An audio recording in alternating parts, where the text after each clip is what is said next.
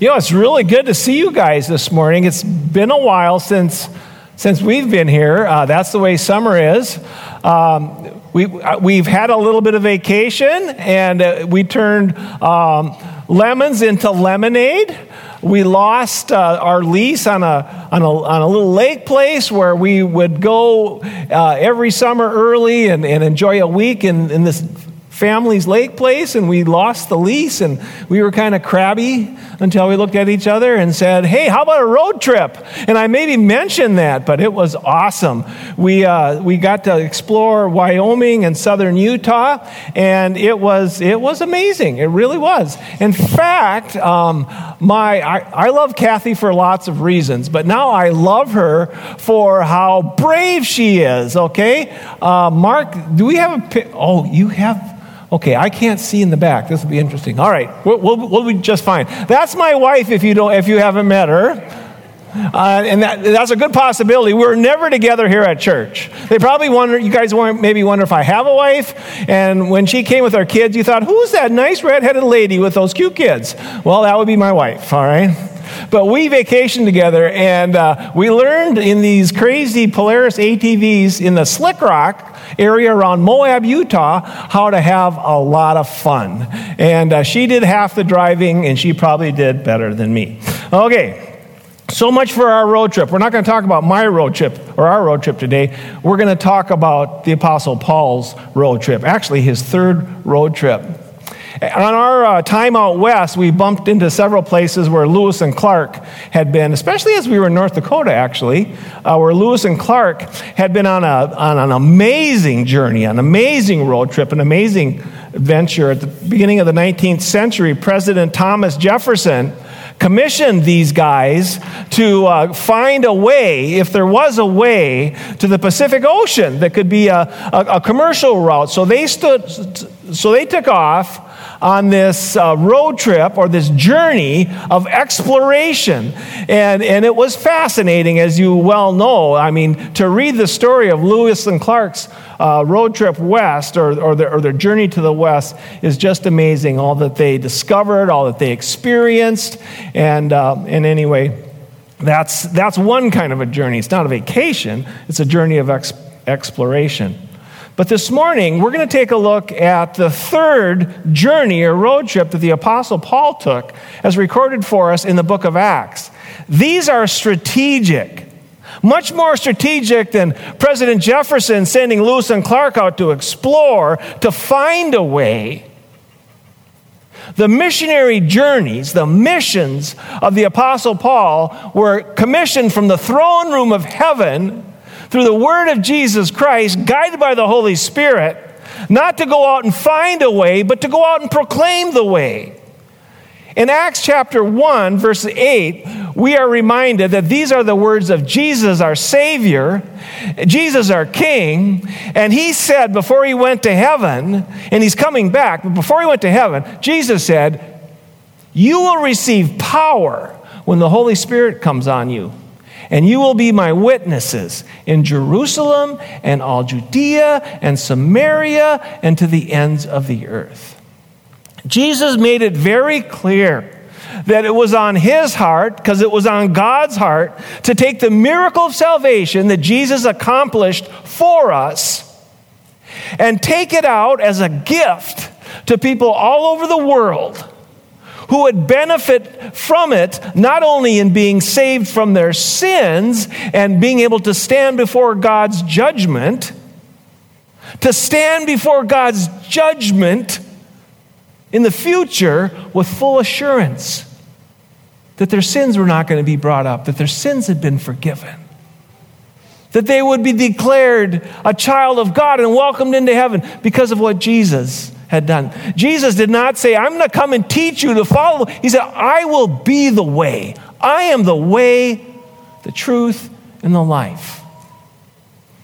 There's nothing more powerful happening on the planet right now than when the gospel, the message of who Jesus is and what he has done and what that means for ordinary people like you and me, that changes our lives when we come to believe that. It changes our future when we come to believe that. Who is Jesus to you this morning, honestly?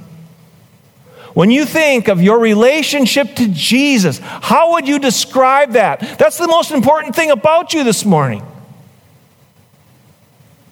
Do you know him? Do you know about him? Have you come to trust him with your life? This morning, we get to look at this good news again and look at it in its simplicity and power and the difference it makes in the lives of people like you and me. We're going to stop in the city of Ephesus. This is Paul's third uh, missionary journey. He has just gone to two major centers in the Greco-Roman Empire. He's been to Athens, which was the, which was the center of intellectual activity. In Athens, uh, this is where guys like Socrates and Plato and Aristotle, the ones that we learned about in, in, in, our, in, in ancient history, that's where these guys taught. They loved to talk about ideas, and God came there with the gospel through the Apostle Paul. In chapter eighteen of, of uh, the book of Acts, he goes to Corinth. Now, Corinth was an interesting place. There's uh, two letters to Corinth that are powerfully important for Christians in getting our, our head around what it means to live with Jesus, especially the ministry of the Holy Spirit. But in Corinth, which, which was a major commercial city, this little missionary showed up and set up shop by going to the synagogue and getting kicked out and setting up uh, teaching in the marketplace. And what did he do? He proclaimed the good news about Jesus. He proclaimed the good news about Jesus. He proclaimed the good news about Jesus. He proclaimed the good news about Jesus. He proclaimed the good news about Jesus. And sometimes he suffered for it. But God was with him.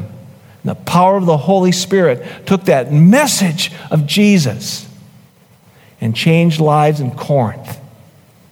And a new community of people whose lives were now centered not in their old pagan ways or even in the commercial prosperity of Corinth, but in the life and message of Jesus. They understood themselves in a new way as they understood and believed and opened their lives to Jesus and what he had done for them.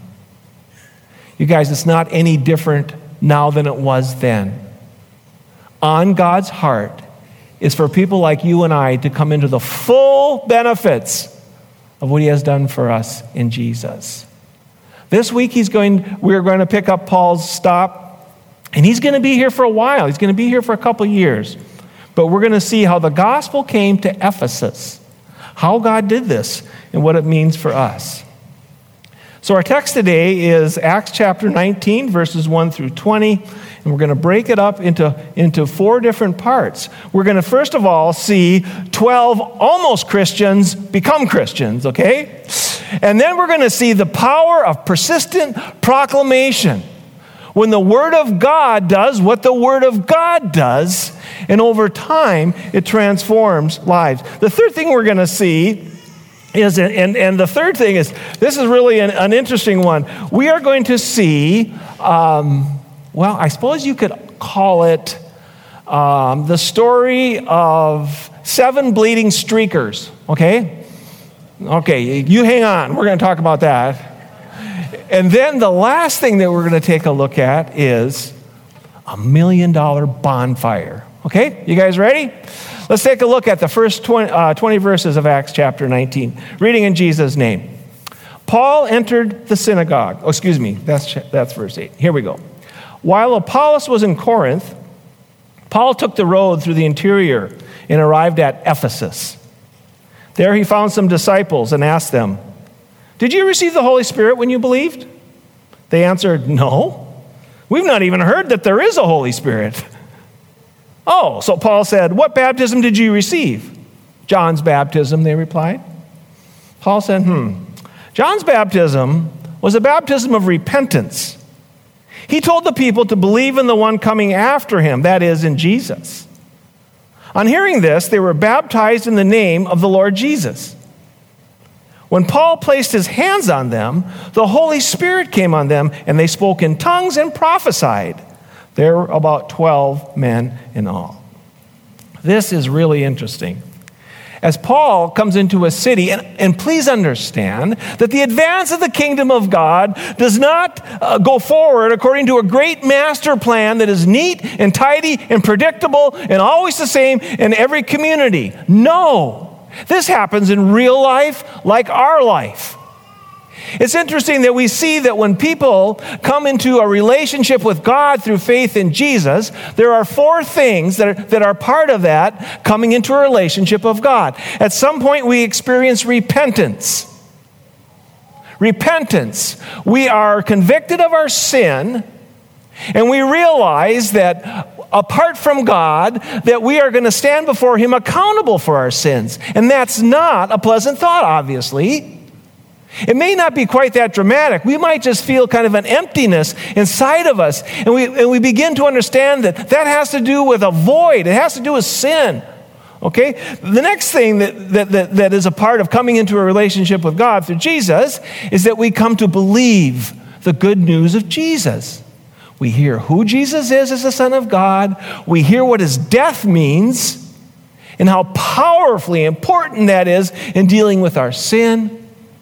And we understand that this is not keeping the teachings of an old dead teacher, that He is alive, He rose from the dead. And then not only did He rise from the dead, but He promised that all who believe in Him will rise from the dead exactly as He did. That's why Christians face death differently than people who don't understand what Jesus did from us, for us. And lastly, He, he sends His Holy Spirit. Jesus said, you know, I'm not going to leave you as orphans. I'm going to be in heaven. My, I'm bodily going to go to heaven, but my Holy Spirit is going to be with you. Maybe you've heard a friend talk about asking Jesus into her heart. And that's one way to talk about coming into a relationship with Jesus. But what asking Jesus into our heart means is that we've come under conviction of our sins, that we've come to believe in Jesus, and God, and Jesus comes into our hearts through the ministry of the Holy Spirit. And as a part of that, we are baptized. This was God's idea, not the church's idea. We are baptized into Jesus. Baptism is with water is, is, is a, a, a part of becoming a Christian. All these things are part of becoming a Christian, and they don't always happen in the same order. For example, when Peter was uh, was prompted by God to share for the first time the good news of Jesus in a non-Jewish home where he thought he would become unclean if he entered, he did not become unclean when he walked into that non-Jewish home of a Roman soldier. He walked into that home, and the, yeah, there was a change that took place, but a Roman soldier was cleansed and purified by faith in Jesus. Peter told him who Jesus was, salvation broke out, the Holy Spirit was present, and this Roman soldier and his family, as far away from Judaism as you could be, started speaking in tongues. And the Jewish believer said, wow, how does this happen? Should we not baptize these people? Obviously, they received the Holy Spirit.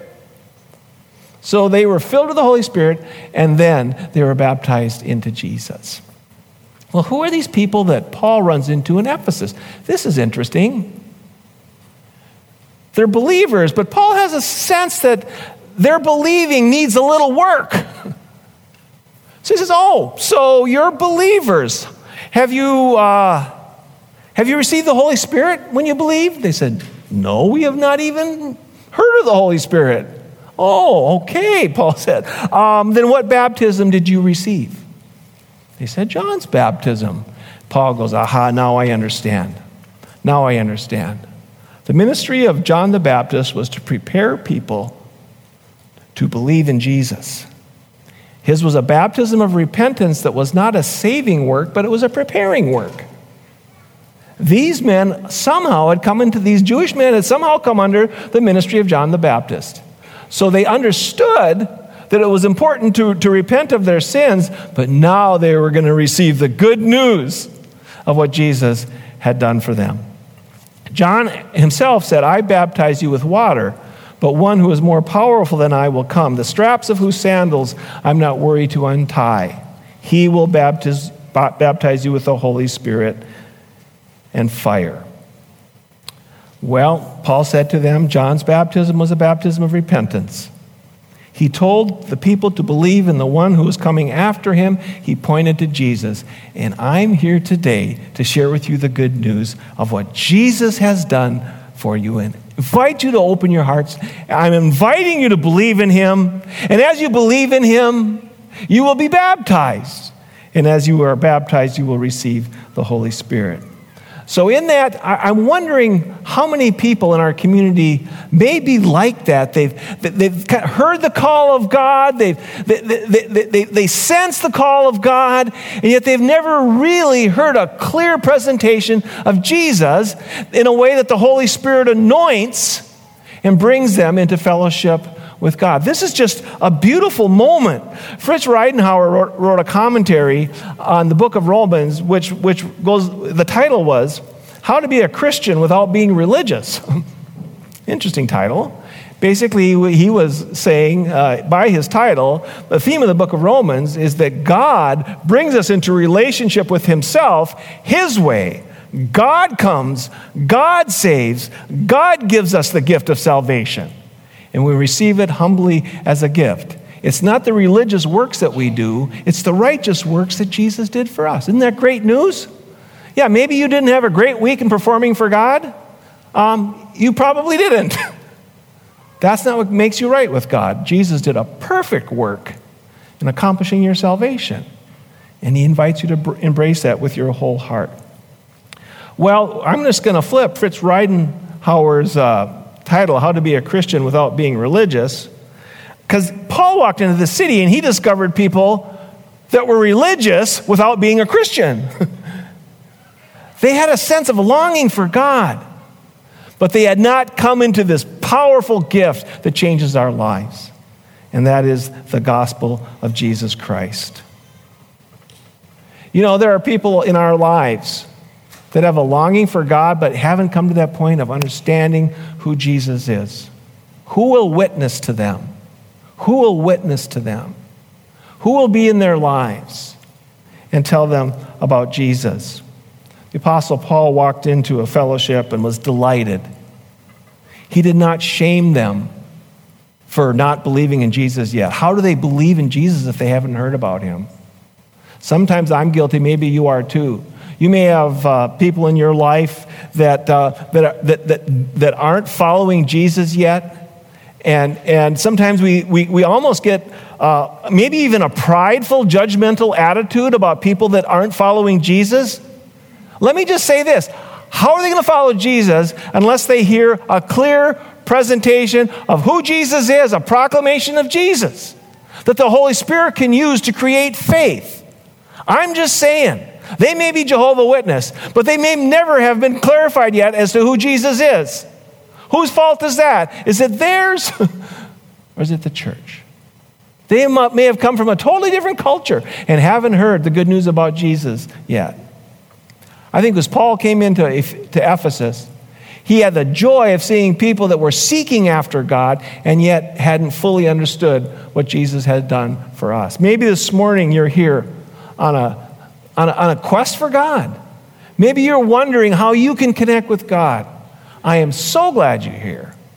And if you are at a place where you would love to have someone just talk with you about what Jesus has done for you, man, myself, or any of the pastors at the church, there's no greater joy than seeing God bring a, a person alive and understanding and believing who Jesus is. It's the greatest thing that happens in any of our lives. And that's what Paul saw happen in Ephesus as twelve almost Christians became Christians. Let's move on to verses eight through twelve. Paul entered the synagogue and spoke boldly there for three months, three months, arguing pers- persuasively about the kingdom of God. But some of them became obstinate. They refused to believe and publicly maligned the way.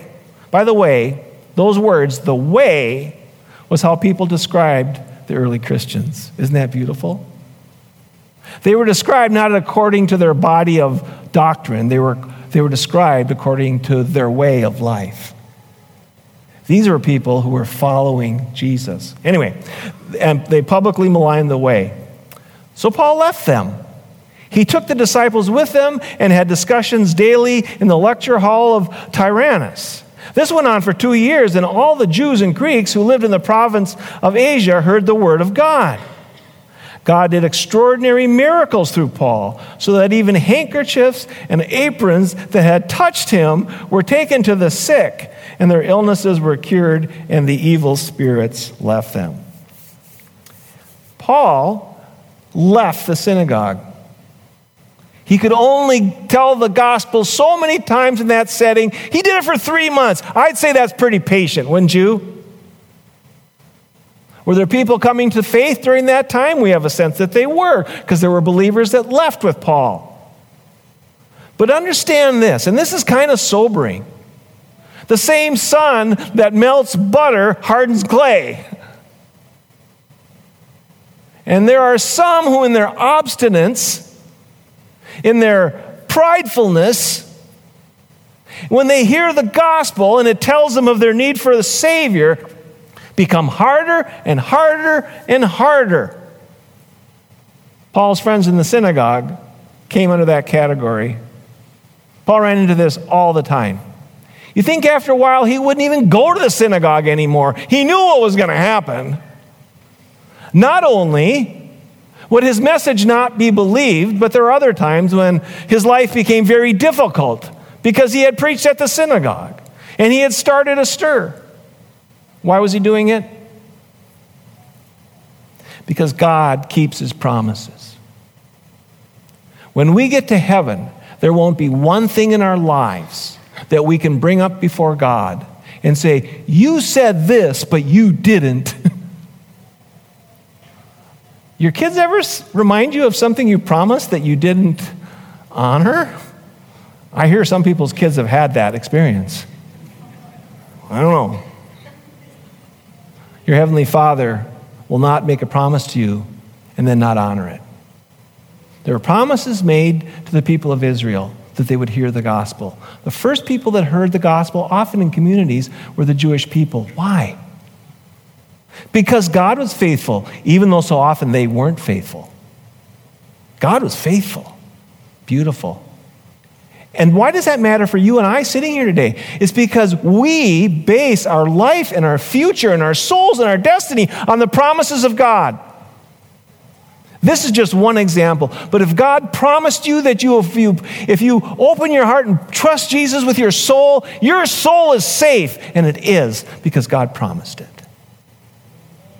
God promised it. Now, it's interesting that while this proclamation is going forward, Paul is experiencing God doing these, it says extraordinary. I don't know if we should use the word crazy, but it's not ordinary. Paul is a tent maker, which means that, that this was hard work. And it means that he probably sweat. Yes, he sweat. Not probably. And the, and the cloths that he used to wipe his brow and the apron that he wore, we're told that when those were taken to the sick and the demon-possessed, that they were healed or released from the grip of the devil. Now, that's amazing, right? I think we should start one of those ministries at Triumph. Right? We should get some of you gals making handkerchiefs. And no, no, no, no, no. I mean, this happened during Jesus' ministry. The miracles were not the focus. The miracles were alongside the, the, the proclamation of God's word. They went together. It, like, like when Jesus went proclaiming the good news of the kingdom and healing the sick, like the first disciples did. Do you think it would be kind of interesting to see those kind of miracles today? Of course, I do. Those miracles accompanied the committed, sold out devotion to the mission of Jesus. Why were there extraordinary miracles? Because God was doing something extraordinary. What was the extraordinary thing he was doing? He was saving souls from the grip of the devil. He was preparing people to be able to stand before him with confidence in eternity and live protected in this world. This is amazing. This is extraordinary. But that's how much God loves you. And oh yeah, there were some amazing miracles that were happening that supported that. Understand this. Those amazing miracles did nothing to convince those with obstinate, hard hearts. This had been going on for months. It's sad, it's tragic how embedded our unbelief can be. how embedded our unbelief can be. God is amazing and beautiful in, in what he does to meet us, and and and and and he understands those that are open. And actually, you know, if, if we are seeking him, we're going to find him. He's not going to judge us and turn us away. We're going to find him. That's the way he is. But as we go forth with the message, certainly throughout history, amazing things have happened around the gospel. They happen on the front line of mission. This is happening on the front line of mission. All right. The miracles accompanied the gospel proclamation. Let's move on. By the way, when Paul decided he's going to, I'm done in the synagogue, I've done what we can do, you guys have heard, I'm going to Tyrannus' um, lecture hall. Paul probably was there from like eleven in the morning till four in the afternoon. In the heat of that part of the world, there would be a morning shift, a siesta, a rest shift, and then an evening shift. And Paul would use that in-between time to prepare the gospel. And you want to see something extraordinary? Word spread from Ephesus across that region of the world. And there were people that heard the gospel because Paul was teaching during his midday break. And there were people from these places that came and heard the good news. So that after two years of doing this, what does it say? After two years of doing this, all the Jews and Greeks who lived in the province of Asia heard the word of God. Now that's extraordinary. Let us be faithful in proclaiming the word of God. Asking, of course, the Holy Spirit to give us the words and do what only God can do alongside the preaching of the gospel. Okay, let's. Uh, we're going to move into the part now with uh, with uh, bloody streakers. Um, this is amazing, uh, and, and it, but what we're seeing here is spiritual warfare. I don't. I love the songs Emily picked. She she she talked about in Christ alone. No power of hell, no scheme of man can ever pluck me from His hand.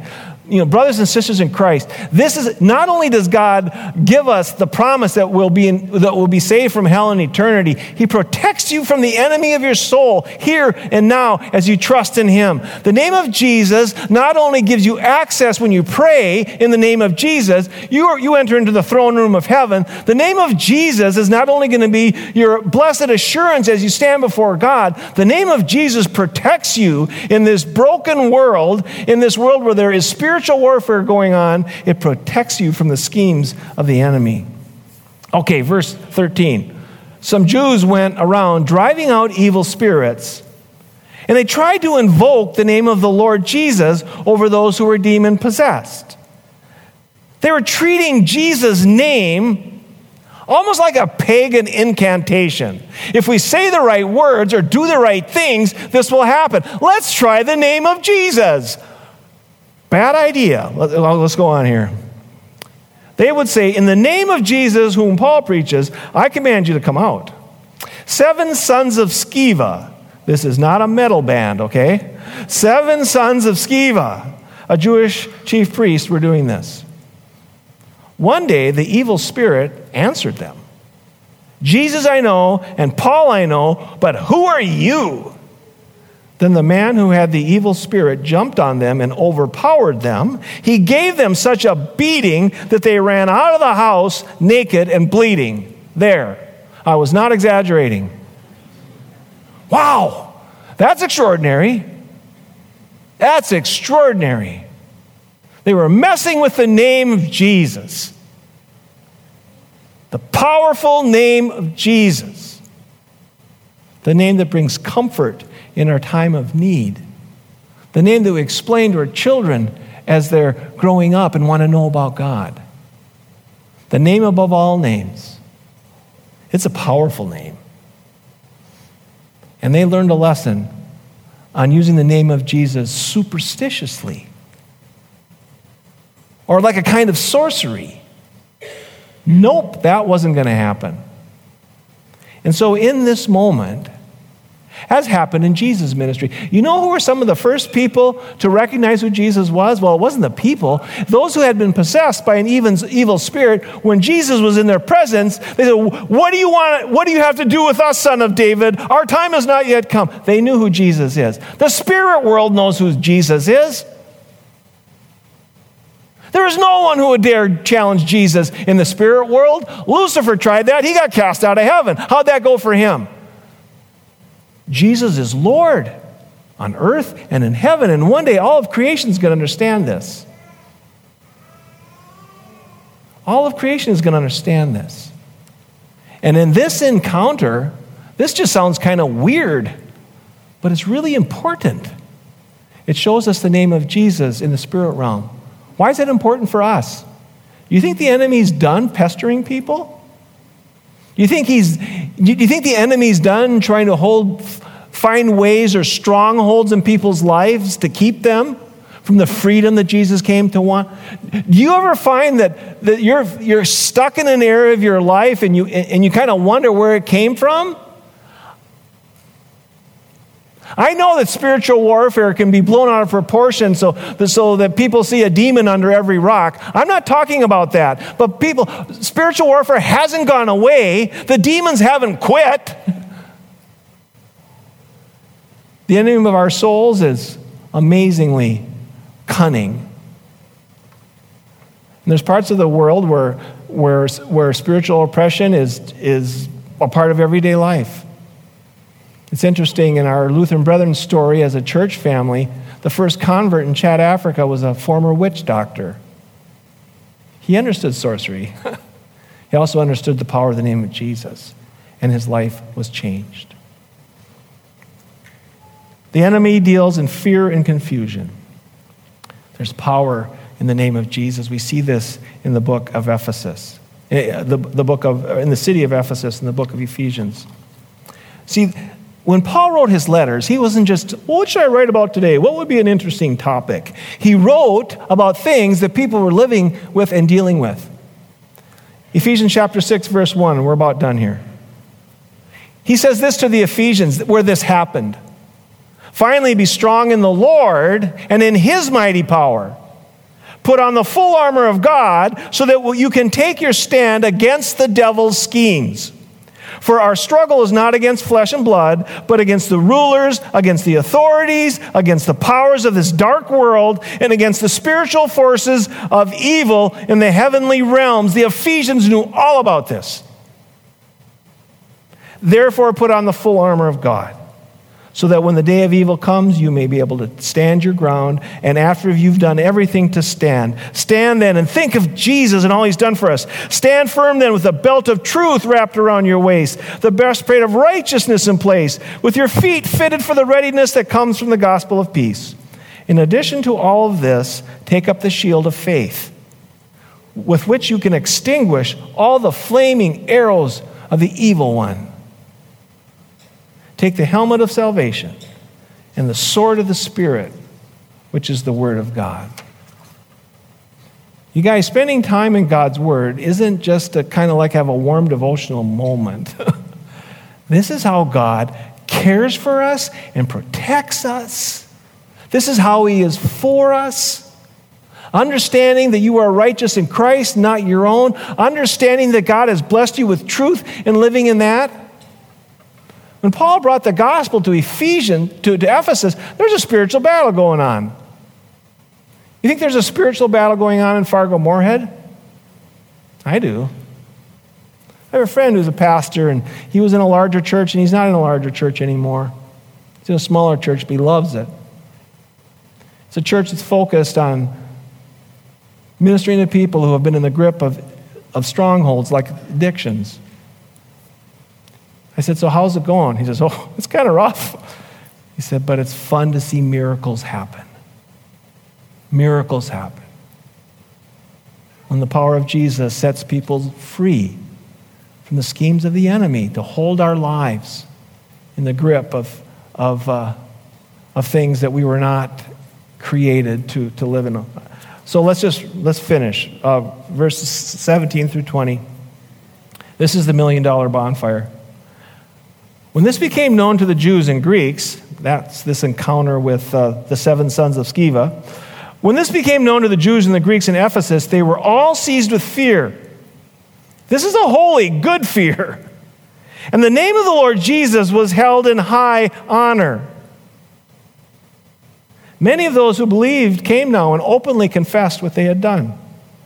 A number of those who had practiced sorcery, these are believers now, brought their scrolls together and burned them publicly. When they calculated the value of the scrolls, the total came to fifty thousand drachmas.